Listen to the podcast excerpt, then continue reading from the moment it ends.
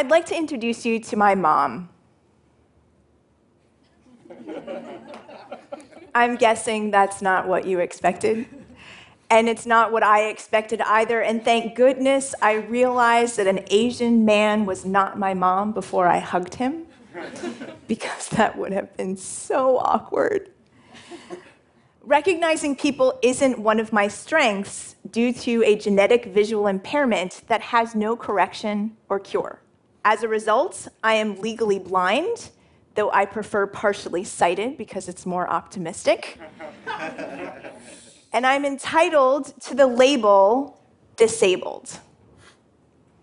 I hate the word disabled when it's used to describe people.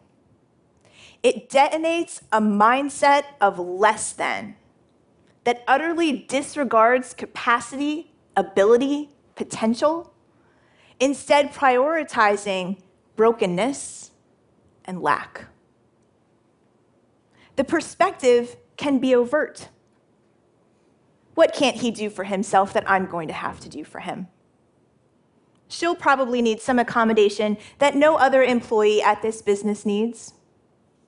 Sometimes the hidden bias is so sweetly conveyed. Wow, Susan, look at everything you've done in your career and your life. How do you do all of that and be visually impaired? I fail at being disabled.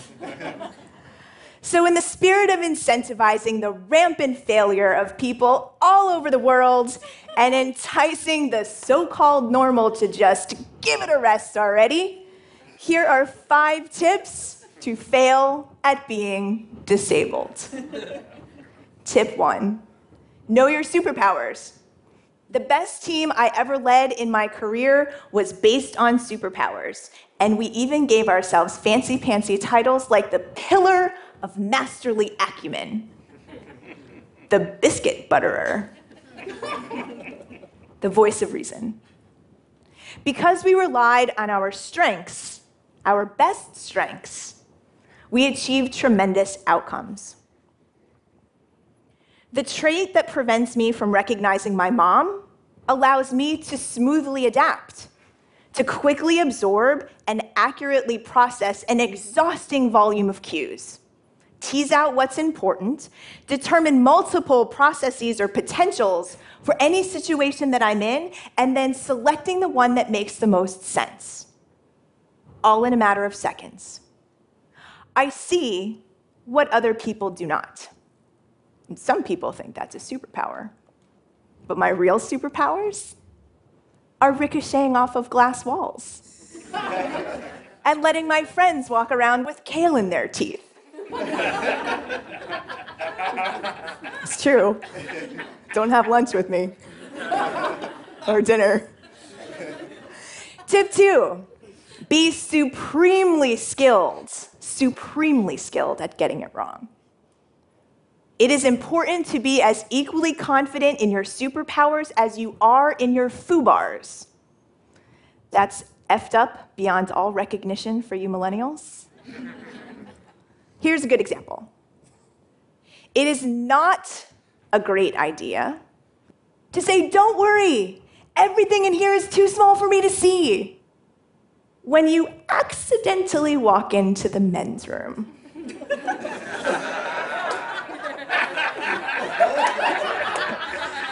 at one of the world's largest sporting arenas.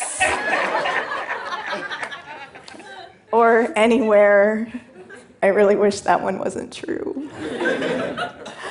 I'm serious, it is better to just walk out and let them think you're drunk.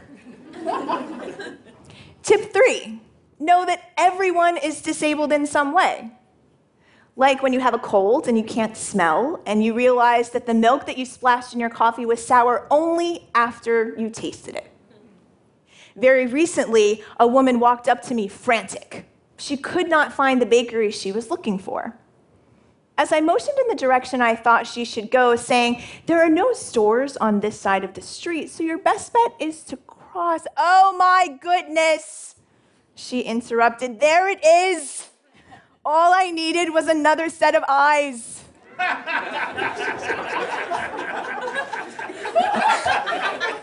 I just let her have it. Um, you know, I, I would have said that, you know, being logical and paying attention and staying calm would have done the trick, but who am I? Tip four point out the disability in others. This one is best reserved, very important note. This one is best reserved for people you know well because random strangers typically don't um, appreciate teachable moments. A few years ago, my parents and I went to see the Rockettes, Radio City's high kicking dancers. I leaned over to my dad. The two Rockettes on the left aren't kicking in a straight line. Yes, they are. No, they're not. Yes, they are. And how do you know? You can't see. But I know what a straight line looks like. I had snapped a picture during our back and forth and presented him the evidence that proved I was right. He looked at the picture.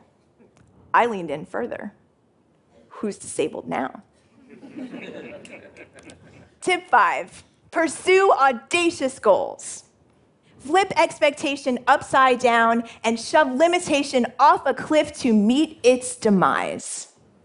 There is a college football linebacker who blitzes, tackles, recovers fumbles while having one hand.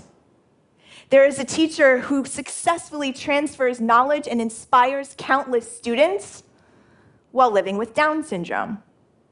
And for me, on my long list, to cycle from Kathmandu, Nepal to Darjeeling, India, on the backseat of a bicycle built for two. It will be an exciting 620 mile adventure, and I'm sure I will have the blurry photos to show for it. oh, before we go on, I forgot to introduce you to my mom. I need to do that. and here she is, as she would appear to me if I were looking through a crowd of people looking for her. Or is that an Asian man? Thank you.